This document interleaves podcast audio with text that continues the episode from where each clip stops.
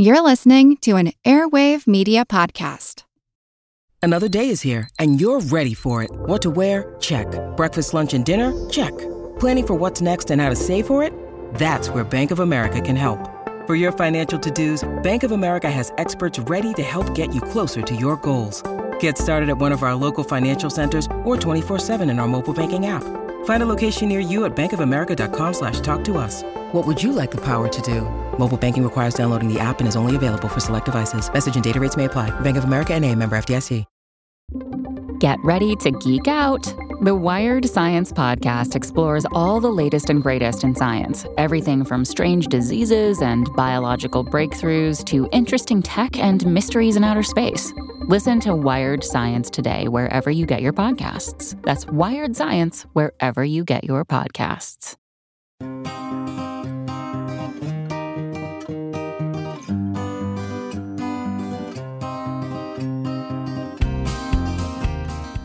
I was standing in my yard in 1957 when a faint point of light streaked across the sky.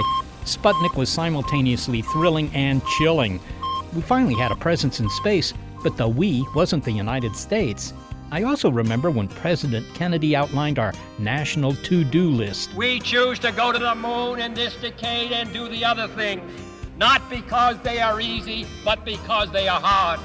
And when we crossed off the most challenging item, Armstrong is on the moon. Neil Armstrong, 38 year old American, standing on the surface of the moon on this July 20th, 1969. And of course, I remember when the last man to walk on the moon, Gene Cernan, complained to me that the U.S. had lost its space mojo. I sort of figured I'd be the last man on the moon in the 20th century. But here I am 43 years later, still the last man on the moon. Give me a break. He'd be happy to learn that eyes are once again on this piece of pockmarked real estate. Only the race to the moon 2.0 is not so much about who's planning to go, but who's not. Lunar traffic jam. I'm Seth Shostak. I'm Molly Bentley. Welcome to Big Picture Science, produced at the SETI Institute, where researchers investigate the nature and origin of life. In Big Picture Science, we give you the wide angle view on science and technology. The Lunar X Prize came and went without a winner. But the race to the moon is still on. Private companies are revving their rockets even without cash incentive, and some new players in the game are warming up their launch pads. But can anyone's vision for the moon's future top that of a new science fiction novel? It's a standoff of imagination in this episode High Moon.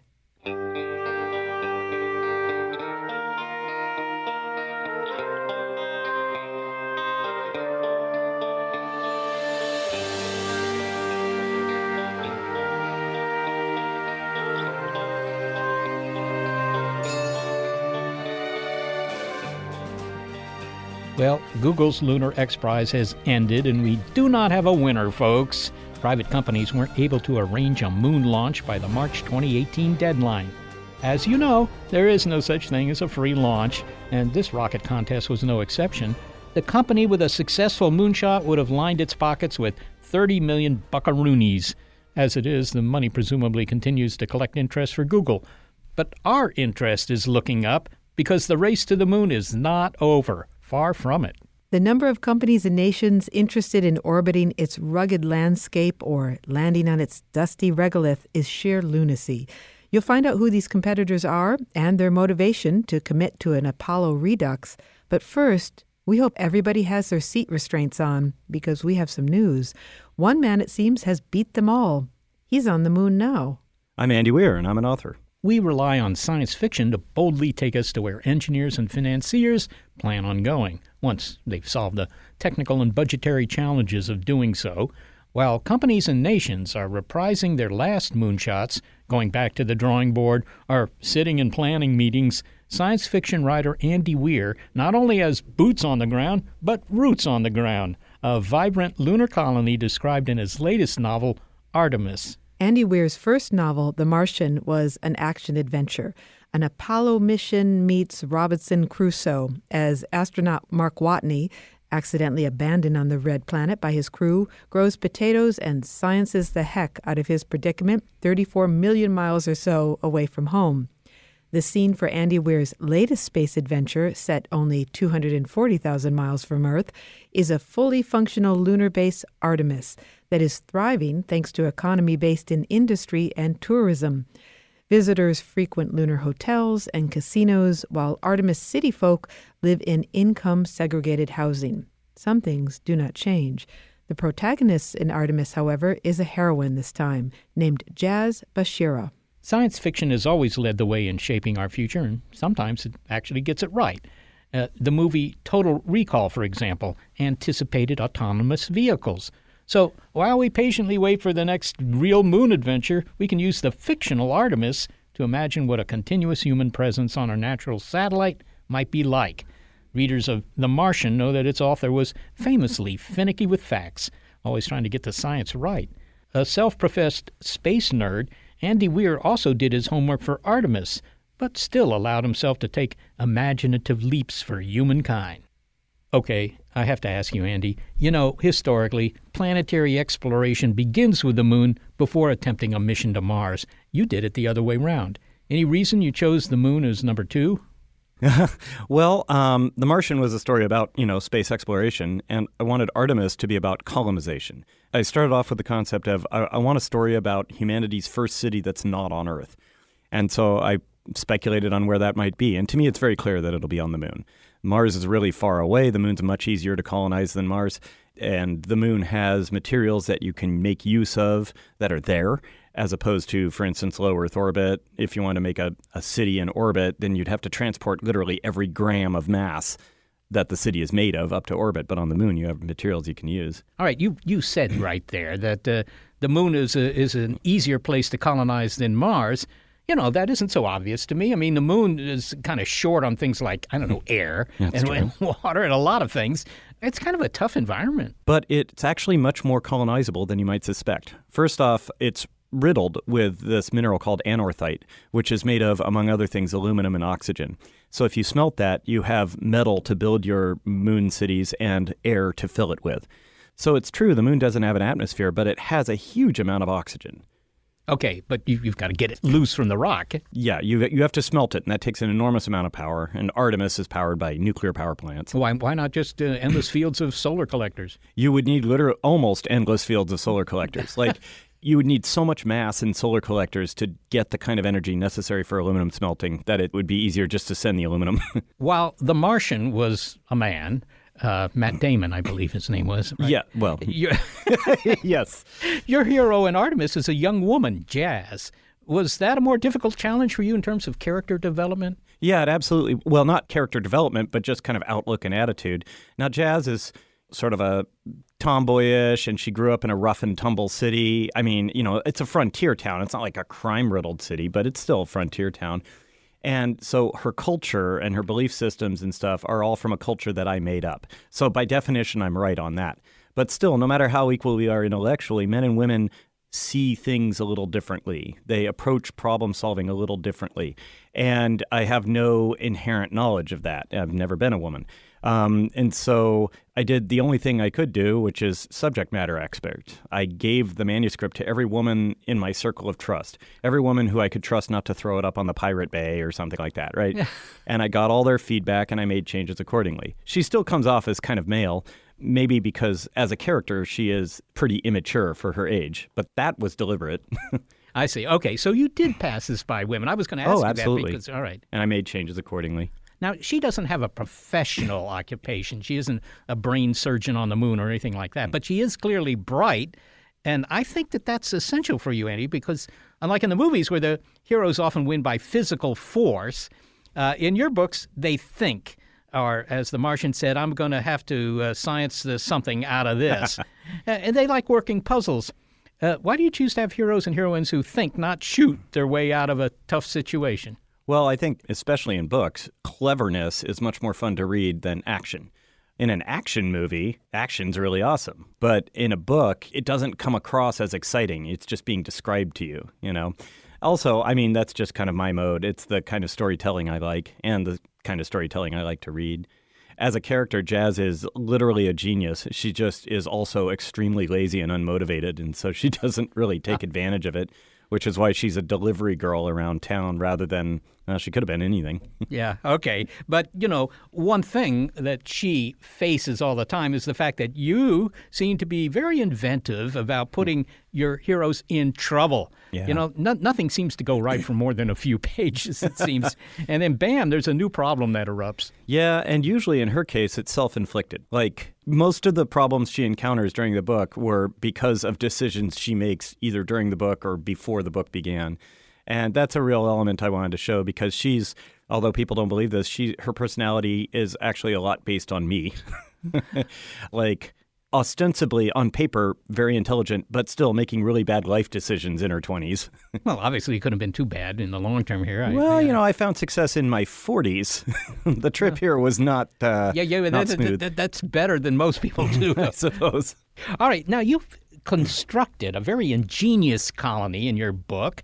Uh, I, Thank I, you. You know, yeah, no, it, it really, I can imagine it, and you give enough detail that everybody can imagine it. Is that cut from whole cloth, Andy, or did you research actual proposals for lunar settlements? I guess what I'm asking is, is there some engineer somewhere here on Earth who will recognize your moon colony? Not directly, but of course, engineers all over the world will recognize elements of it. I mean, the idea of smelting aluminum that's sourced on the moon is not new. The idea of having a bunch of lunar regoliths serving as a shield to protect the colony, also not new. But I like to make things up, and so I specifically didn't go research things because the fun part of me is doing the engineering designs. All right. No, but you did situate this colony near to the Apollo 11 landing site, where you right. know there was a small step for a hominid, and uh, and it's a tourist attraction on the moon. Although tourism. It's part of the economic sustenance for your colony, but it's it's not the entire thing. Well, that ties in with the plot of the book, but we do find out that Artemis's main economics comes down to tourism because the price to low Earth orbit has been driven down far enough that middle class people can afford space tourism, although it's still very expensive. But then uh, later we find out that immigration turns out to be a pretty significant part of Artemis's income. In other words, expansion, like people moving there and bringing their life savings with them, adds money to the system. And that's not very sustainable economically. So you have to do something. You have to produce something, not just. well, they produce tourism. I mean, that is a straight up income coming from the outside. Right, but they don't make little models of a crater with a thermometer glued onto the side to sell to the tourists. Right.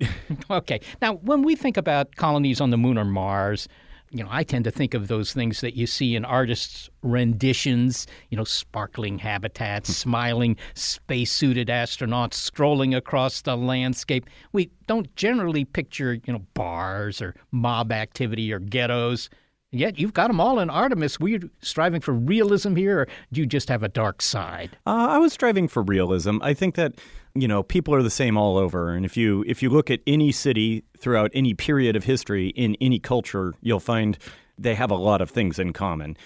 I modeled Artemis after Caribbean resort towns because that's basically what it is. It's a resort town. And so you'll see that in Caribbean resort towns where there's the glitzy tourist area and then the not so awesome areas where the residents live. And so it's the same thing, it's the same economic system. But there's something else that's intriguing about this place is that it's not an American project, it's not a European project, it's not Chinese, it's not Japanese. In fact, it's an effort coming from a rather unexpected quarter, namely Kenya. Um, although you make the point that maybe that's not so unusual, why is Kenya a natural place to locate a spaceport for launching people to and from the moon? Yeah, so I'm a big space dork, of course, and I've met with lots of uh, private and public space agency folks, and I've learned that pretty much all of them agree the main impediment to commercial space travel right now is no longer technology, it's policy there's a group called Moon Express that wants to put a little probe on the moon, and they keep running into problems with all these like federal laws and stuff related to probes, and it's just a huge hindrance to them. And I thought a country could compete for commercial space travel by just having favorable laws. Like, hey, you know what? File a flight plan so we don't crash planes into it, and that's all you need to do. And so in my fictional world, Kenya does that. Also, Kenya's on the equator, which is an optimal place to launch from because you get the full benefit of Earth's rotation, which is about 1 16th of the total velocity that you need to get into low Earth orbit. So it's a significant savings in fuel. But is it a significant savings compared to, I don't know, Cape Canaveral, which, after all, it's pretty low latitude too. It's down there in Florida. Yeah, and that, there's a reason we put it down there in Florida because the closer you are to the equator, the more of Earth's tangential velocity you get on the launch. But, you know, Cape Canaveral is, I, I want to say it's at 20 something degrees latitude. Yeah. You know, Kenya's launch complex, the Kenya Space Corporation launch complex, which is fictional, it's in the book, is at zero. You don't shy away from including technical uh, information as well. There's a line that reads, I checked the core's index of refraction. It's uh, 1.458, a little higher than fiber optics usually are. Uh, you know, you, you have this kind of technical color in the in the story. Sure. I always want everything to be as accurate to physics as possible. It's actually a really useful technique for the lazy writer because physics is very good at being internally consistent. You don't have to make up new stuff. You can just do some math to find out what happens. it, it writes itself. Yeah. Uh, you know, I'm not exactly sure what year the action is in your uh, lunar literary effort, but I would I would guess it's maybe on the order of 50 years from now, something like that. It's actually 2084 is when it takes place. And in this, I think it's similar to The Martian, which was also set in the relatively near future within this century, when humanity is first trying to live on another world. Is there something about this time period that particularly interests you, or is it just easier to write without having to extrapolate too far? Well, of course, I didn't want to extrapolate too far. Also, remember, this is supposed to be humanity's first city that's not on Earth.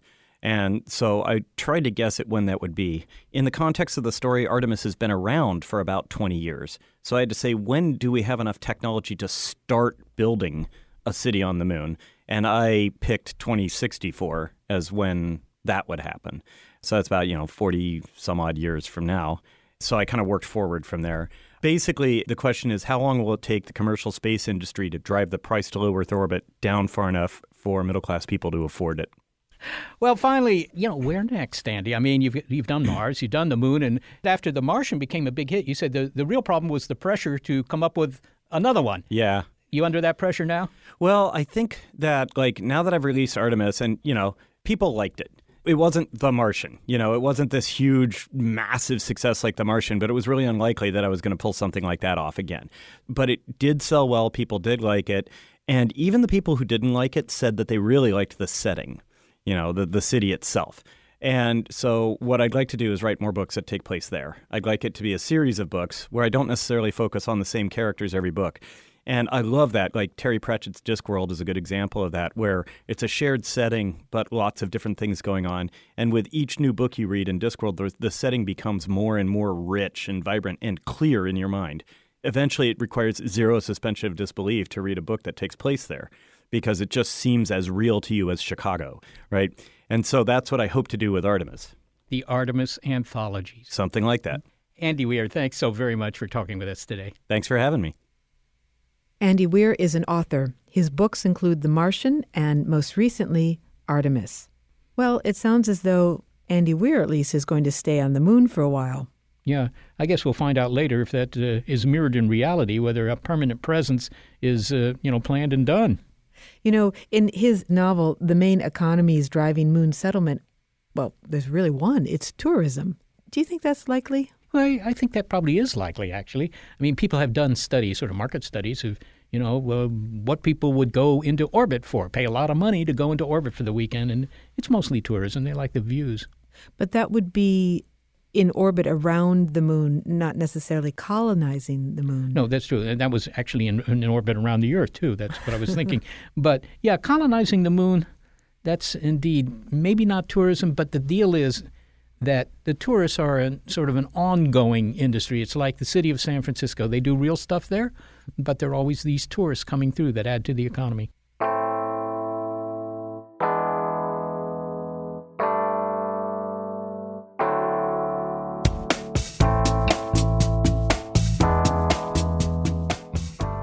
The original moonshot had two players, the U.S. and the Soviet Union. Thereafter, the Space Club grew but it still has a way to go.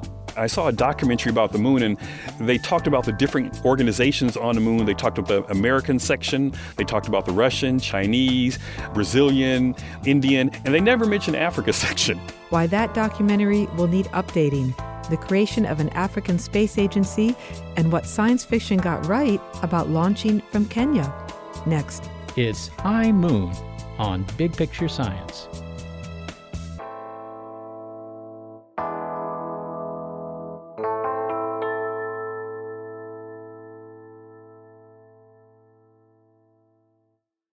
This is the story of the one. As head of maintenance at a concert hall, he knows the show must always go on. That's why he works behind the scenes, ensuring every light is working, the HVAC is humming, and his facility shines. With Grainger's supplies and solutions for every challenge he faces, plus 24 7 customer support, his venue never misses a beat. Call quickgranger.com or just stop by. Granger, for the ones who get it done.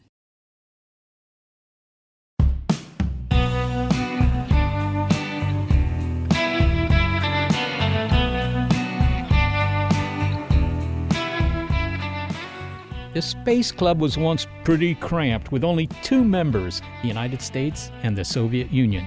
Yet these countries didn't have exclusive rights to lunar ambitions. At the height of the Cold War, a Zambian ex school teacher named Edward Mukuka Nkoloso wanted to beat the Americans and Soviets in the space race.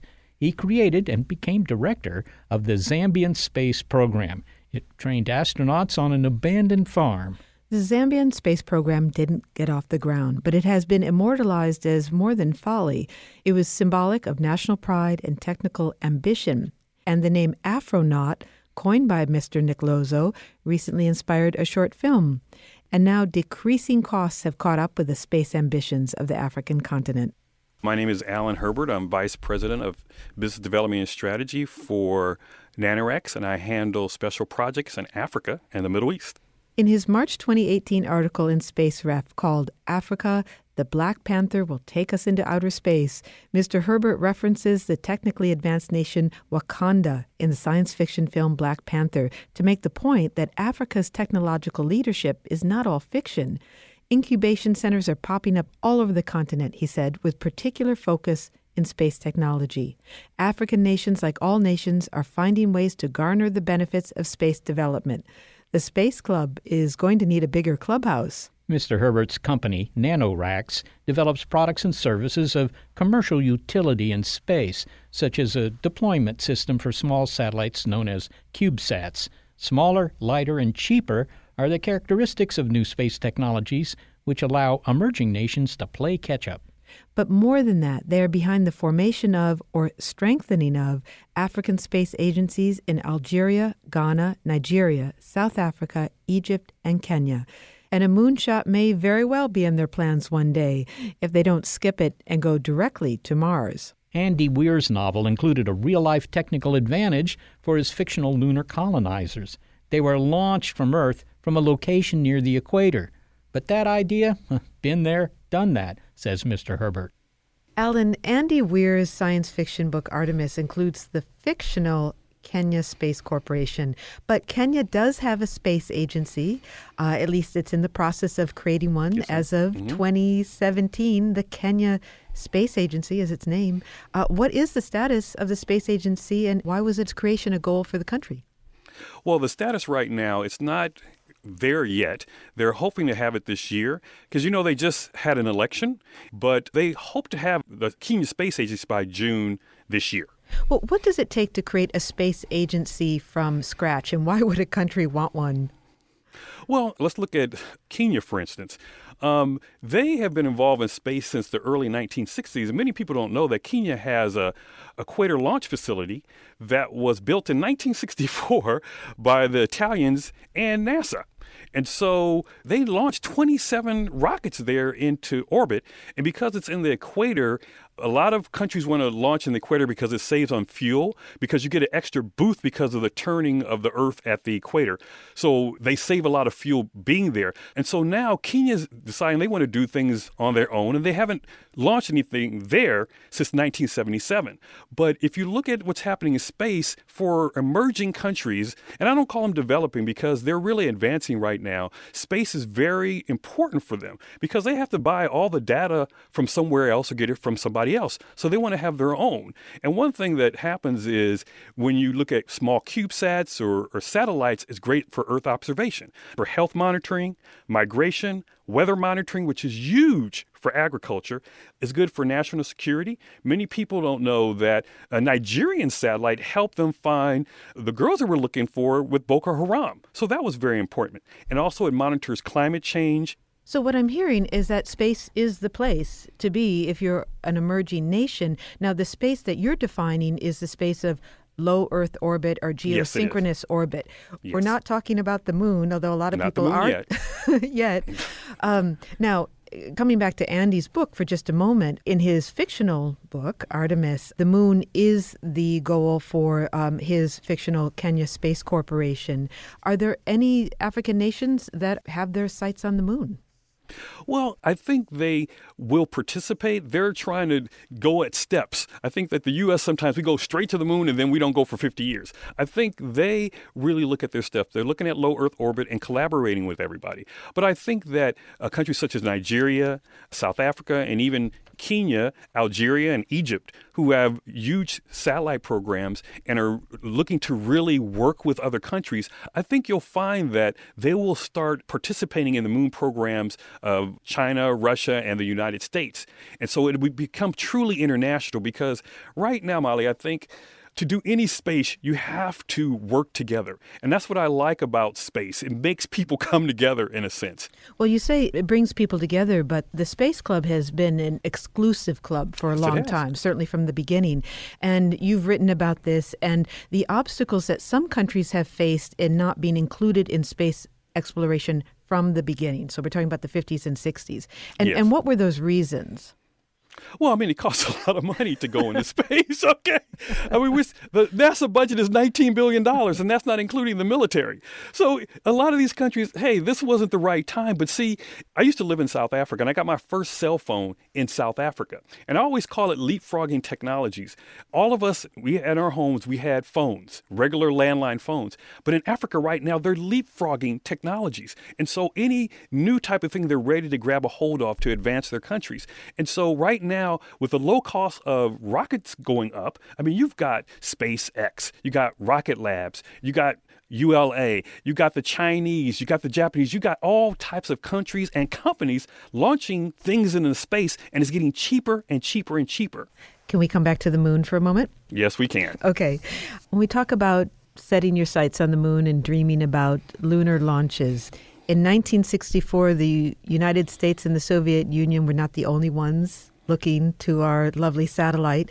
Uh, the director of Zambia's national space program, a gentleman named Edward Mukuka Nkoloso, founded the Zambia National Academy of Sciences, and he actually wanted to beat the U.S. and the Soviet Union in the space race, perhaps even to the moon. Uh, what did he have in mind, and was that a genuine attempt to try to go to the moon?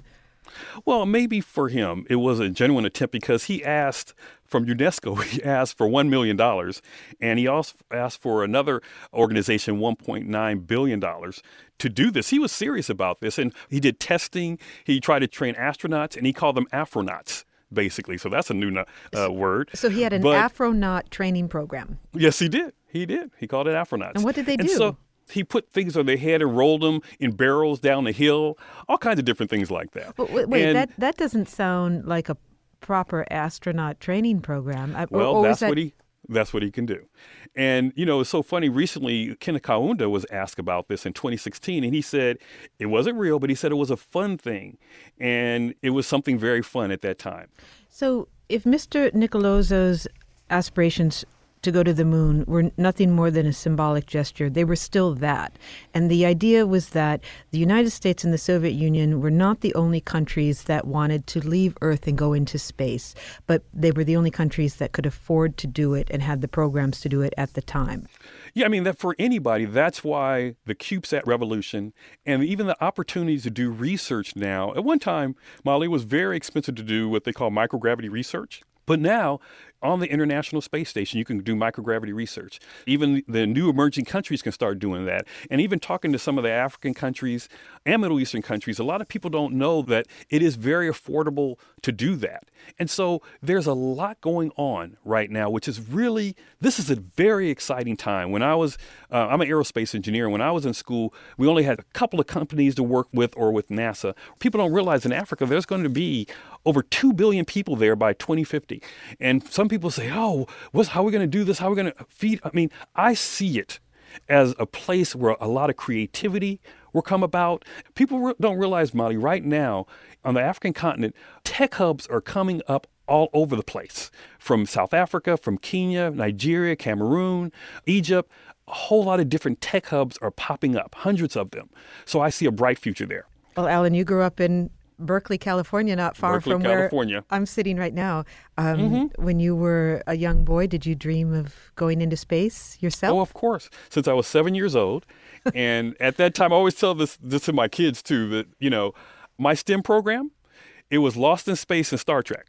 that that was about it because there was no really push, especially for minority kids. I grew up in a single parent family, and there was no for minorities at that time. There wasn't really a push like there is now. And so I dreamed I wanted to be an astronaut. That was my dream. I went to the University of Southern California and I wanted to be an astronaut. I didn't make it. But now I have the opportunity to help others to go into space and do the things that I dream of. Now, you write that the African Union is exploring the idea of creating an African space agency. Yeah. Now, there are a number of space agencies in Africa that are created by the nations themselves. What are the goals of an African space agency and how would they be different from those held by the individual nations? I think that's why you have the African Union when when it was started. They know that working together they can do more. And right now in 2011, they did a, a study to start an African space agency. They've already set out certain centers for space research where they have South Africa as a center for CubeSat, Nigeria and some of the countries there for space research. They call it the Pan African Space University where it's all over the continent and they're getting started and geared up to do this. I mean, it's something that you don't hear about a lot in the news, but they're meeting, they're talking about it, and I know that it's going to happen uh, sooner more than later. So one day we may have the ASA as well as the NASA. Uh huh. And just like the European Space Agency, I really believe that by the year 2050, that there will be, way even before 2050, an African Space Agency where they're all collaborating together. I saw a documentary about the moon, and they talked about the different organizations on the moon. They talked about the American section, they talked about the Russian, Chinese, Brazilian, Indian, and they never mentioned Africa section. And so I think that there will be an Africa section, and I think even with the African Space Agency, with them working together, they will be on the moon and they will leapfrog and go to Mars with everybody else. Well, finally, Allen, it may be too late for you to enter the astronaut program, although you sound impossibly youthful and energetic. However, um, if in the next decade or two you have a chance to go into space, will you take it? Um, you know, I had the opportunity to go on the zero gravity plane. And that was where you have a, a couple of minutes, seconds of, of zero gravity, and that was great too. And you know, I probably would. It, I would have my wife would look at me crazy, and, but um, it is something that I would like to do. But I really want to encourage young people who really haven't had that opportunity to say, "Hey, here's an opportunity to start a business, to start a space business, to go into space, to really be involved. No matter where you come from, no matter what country you come from, it is open for everyone." And that's what my real goal is to make space open for everyone and to make it a place where millions of people can work and live and it's it's for everybody. It's not just for a select few. Allen Herbert is Vice President of Business Development and Strategy for NanoRacks. He handles development in Africa and the Middle East, as well as special projects. Allen Herbert, it was a delight to talk to you. Thank you. Delight to talk to you too anytime. Allen Herbert is Vice President of Business Development and Strategy for NanoRacks. You can find links to his article about emerging space programs in Africa and to a new site for African space news on our website, bigpicturescience.org.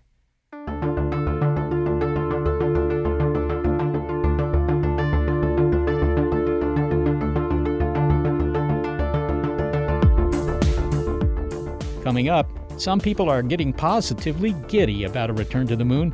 It's on everybody's crater craving list. I like to say the whole world is going back to the moon. This place is super interesting, always has been, and when we go back, we're going to be doing it together with other countries and other companies and with new technologies. And wow, it, it couldn't be more exciting. And that guy is from NASA, the agency that wrote the book on going to the moon. It's High Moon on Big Picture Science.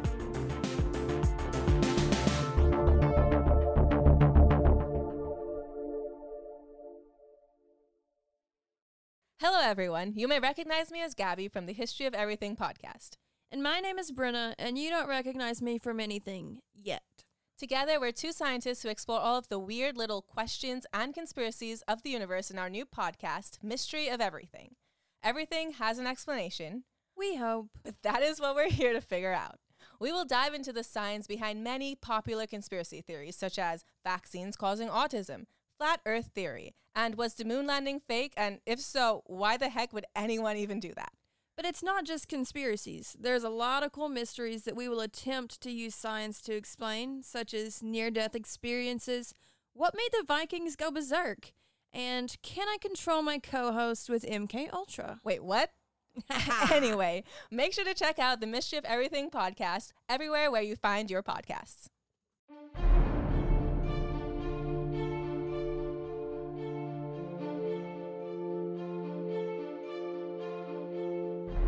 Let's remember that the moon did just fine by itself for four and a half billion years. It had little to do with Earth except to cause some tides and see our blue planet in its skies. That changed 59 years ago when suddenly the moon witnessed a couple of hunks of hardware coming its way. The activity hasn't stopped. And in case the moon thought at least it wouldn't see humans again, surprise! I am incredibly excited about the idea of putting boots on the moon again. My name is Greg Schmidt, and I am the Deputy Director as well as the Director of International Partnerships for the uh, Solar System Exploration Research Virtual Institute, otherwise known as SSERVI at NASA Ames. Dr. Schmidt's institute used to be called the NASA Lunar Science Institute, otherwise known as LSI. Dr. Schmidt came to our studio to provide the rundown on the new moon players in town and the old, like the agency itself. NASA is still in the moon game.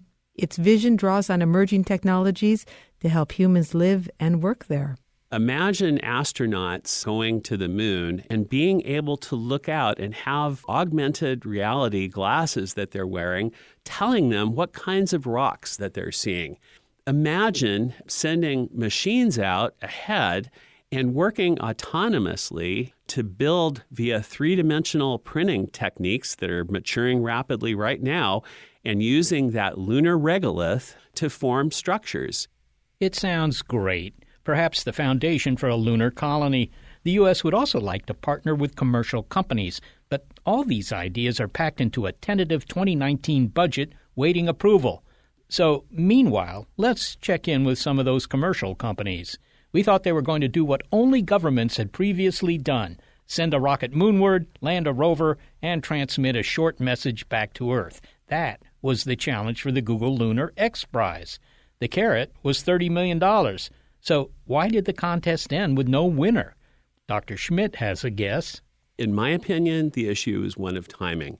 The Google Lunar X Prize came out in 2008 and there was another event that happened in 2008 known as the uh, world's largest recession. And so there wasn't a lot of money that was available. And the Google Lunar X Prize purposely wasn't enough to do an entire mission. It's perhaps a third of the cost, something like that, depending on whose numbers you believe, of what it would take to do a mission like that. The idea is the X Prize wanted to incentivize corporations to actually set up business models that would be able to uh, do this regardless of a prize. And I think that that's happening. Okay, so even without the prize, the incentive is, in a way, still there. Do you have any idea which sorts of companies, or even which companies, uh, have lunar aspirations and, and what exactly are those aspirations? How can you make money by going to the moon? Yeah, yeah. Well, um, that will be up to them. You know, that's a question that a lifetime NASA person such as me can't really answer. We have ideas, you know, and so uh, uh, one of those ideas, for instance, is uh, resources. There are likely a lot of precious metals on the moon. There are uh, things that are perhaps even more valuable to a spacefaring nations, which is water. We didn't know about water, gosh, even 10 years ago, but it's in the permanently shadowed regions on the uh, lunar poles turns out that it's actually quite plentiful. And so, if you can get companies that can harvest that and provide resources both for NASA and then for other um, voyagers that want to go to other places in the form of water for life support and water that you can split into hydrogen and oxygen and use that for uh, fuel for a rocket, that would be the start of an economic model. And there's probably a whole lot of other ideas out there as well. So, both China and India are planning to send hardware to the moon and, are sending hardware to the moon. I believe that India's second lunar mission includes a, an orbiter, a lander, a rover. What is the status of these missions and what is their goal? Well, you know, I think that a big part of it is quite honestly similar to what our goal was back in the uh, 1960s, and that's national pride, showing that they can do it. India is the one that I'm more familiar with, quite frankly. They had the Chandrayaan 1 mission, which went up, gosh, about 10 years ago, roughly. And it was just fantastic. It unfortunately didn't last for um, its entire expected lifetime, but the data that came from that was just absolutely amazing. It was an international collaboration mission. There were um, instruments from the United Kingdom, from the United States. One of our SSERVI PIs, Dr. Carle Pieters at Brown University, had an instrument, the Moon Mineralogy Mapper was the name of that. And she was looking, as the name implies, for minerals on the moon. Guess what? She found instead, she found water. And so she was one of the first ones to see water in some very surprising places on the lunar surface. And right now, it just blows me away and blows the rest of the community away that we're talking about a water cycle on the moon. One of the plans of the Chinese seems to be to land something, people even, on the far side of the moon. Uh, and uh, nobody's ever done that. I mean, we've seen the far side of the moon thanks to orbiters or, or spacecraft for that matter, but nobody's actually landed uh, anybody back there. Is that harder? And for that matter, is it desirable? Is there something on the, the backside that you can't find on the near side? It's a vast unexplored territory, the far side of the moon. It's scientifically absolutely fascinating. Um, there's an area near the South Pole called the uh, South Pole Aitken Basin which is uh, one of the biggest, if not the biggest, impact features. In other words, a feature that was formed by a giant asteroid hitting the moon, one of the biggest in the solar system. And so we have intense interest, and we have for many years, in going to this area and bringing back a sample. There's various craters, the Schrodinger crater, other craters that are that are intensely interesting back there. The far side of the moon actually looks different. It has a different character to it. There are various theories on that, but we really don't understand exactly why. And in terms of difficulty, on the near side, you're in communication with Earth all the time, direct communication. On the far side, you're never in direct communication. You need a com satellite or more because you always will need to communicate with the Earth with uh, ground control, Major Tom. so, uh, so that makes it inherently more difficult too. So it's an ambitious plan. Did you ever want to go to the moon? Yes, yes. So did I. Greg Schmidt, thanks so very much for speaking with us. My pleasure, Seth. It was an honor. Greg Schmidt is Deputy Director of the Solar System Exploration Research Virtual Institute at NASA Ames. But there's more news from NASA. Okay, I'm Jason Crusan. I'm the NASA's Director for Advanced Exploration Systems for Human Spaceflight. The two words that every space nut wants to hear in the same sentence human and spaceflight. NASA is working on an idea. Picture this and see if you can guess what it is, starting with the engine system. So it'll have large solar arrays and power propulsion module that looks kind of like a communication satellite. It'll have a place like a habitat, the place where the crew will live, but also it'll be the first time we've had a human spacecraft like this that's in permanent orbit that also can move around. So it has engines that look like some of the science fiction engines that we've always seen in the movies.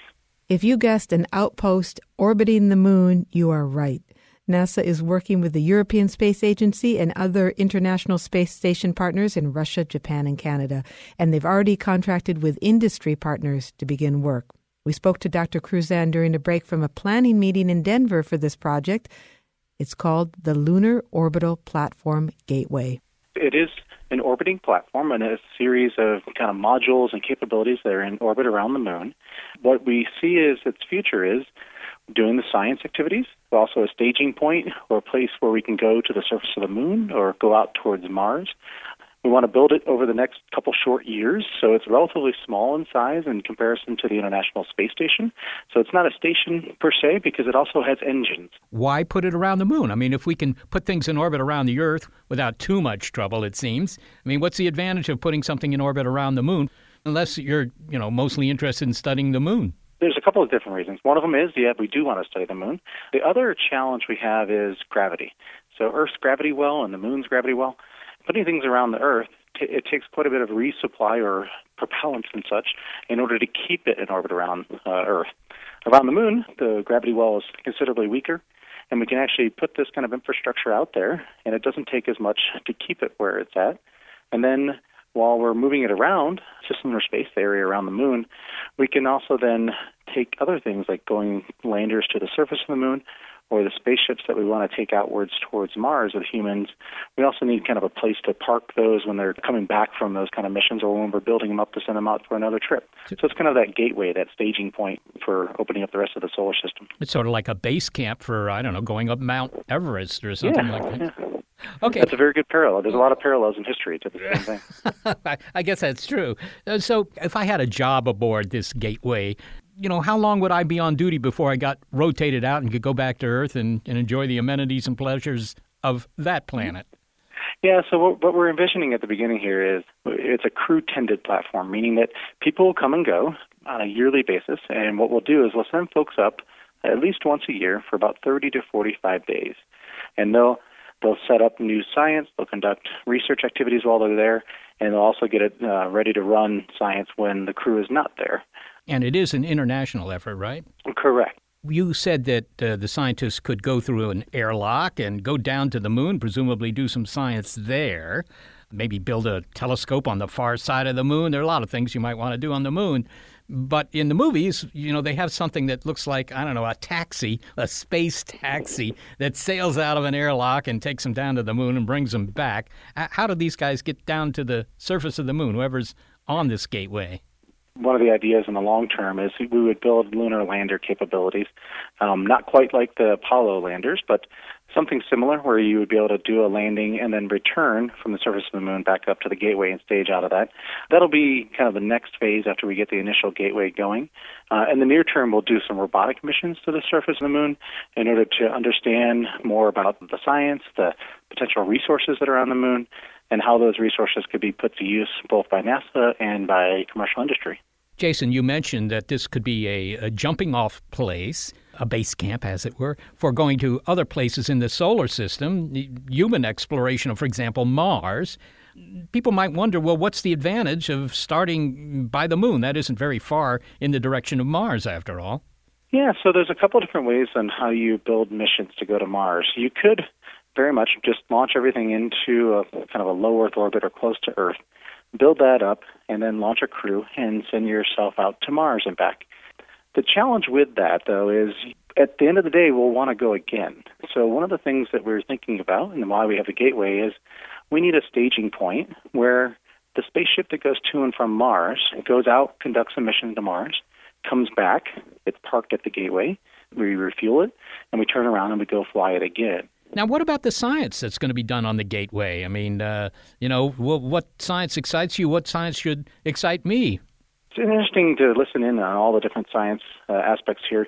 We have scientists that study the sun, they study the, the solar wind interaction with Earth and our magnetic sphere that we have here on Earth. There's other folks that look at uh, origins of the universe and origins of the solar system, studying um, kind of the record that's on the surface of the moon to do that. Other folks that look at earth science, of just studying the earth itself. Um, you can imagine telescopes on a gateway looking out and seeing the entirety of the earth in the view of a single telescope and being able to study global weather patterns or interactions on a global scale all in one single view of a camera. Jason, Andy Weir's uh, most recent book, his follow up to The Martian, involves a colony on the moon, and it's not set so far into the future. Can you imagine this gateway as being, if you will, a gateway to colonizing the moon?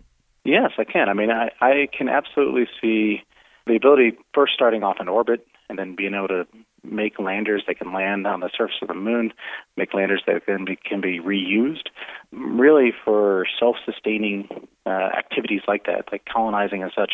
You need to create value in some way. Value can come in the form of science and and understanding and inspiration, but on a commercial sense, you got to find out what the commercial values are. The gateway is kind of a first step to opening up that other kind of utilization of the moon for many different purposes. Well, finally, Jason, uh, when will you know if the gateway is going to get the green light? The president has uh, made the request of the funding for the gateway. That will go in to Congress here, and they'll they'll either give us that funding or give us some slight modification to those plans. Um, but we're hopeful to be able to understand that here in the coming months, because we'll get our appropriations for this year, and then we'll be then moving on to the money that we need to actually go build the gateway. Jason Crusan, thanks so very much for speaking with us. No, thanks for having me today. Jason Crusan is NASA Director of Advanced Exploration Systems for Human Spaceflight. So, what we're hearing is that while science fiction is already on the moon and has been for a while, actually, the real guys with rockets are getting back into it and they're not restricted to players number one and two anymore. Right. It looks like it's become truly an international event to get off this planet and onto our natural satellite. Yep. There's plenty of science to be done of the moon and on the moon. And eventually, maybe even colonization is in the picture.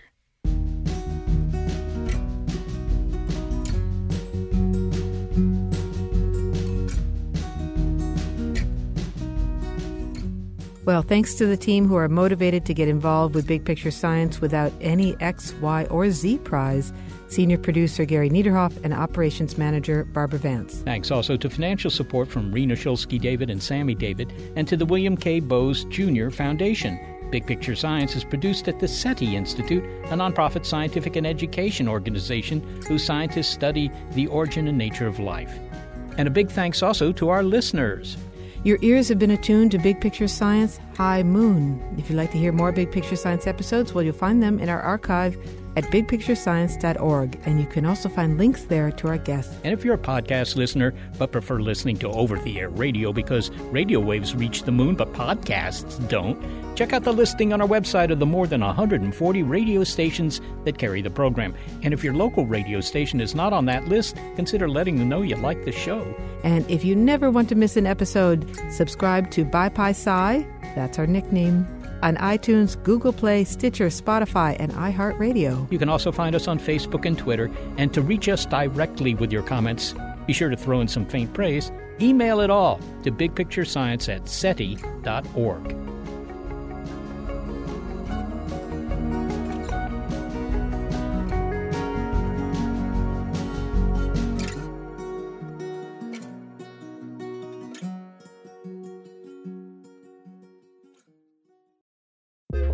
The world is constantly changing and transforming.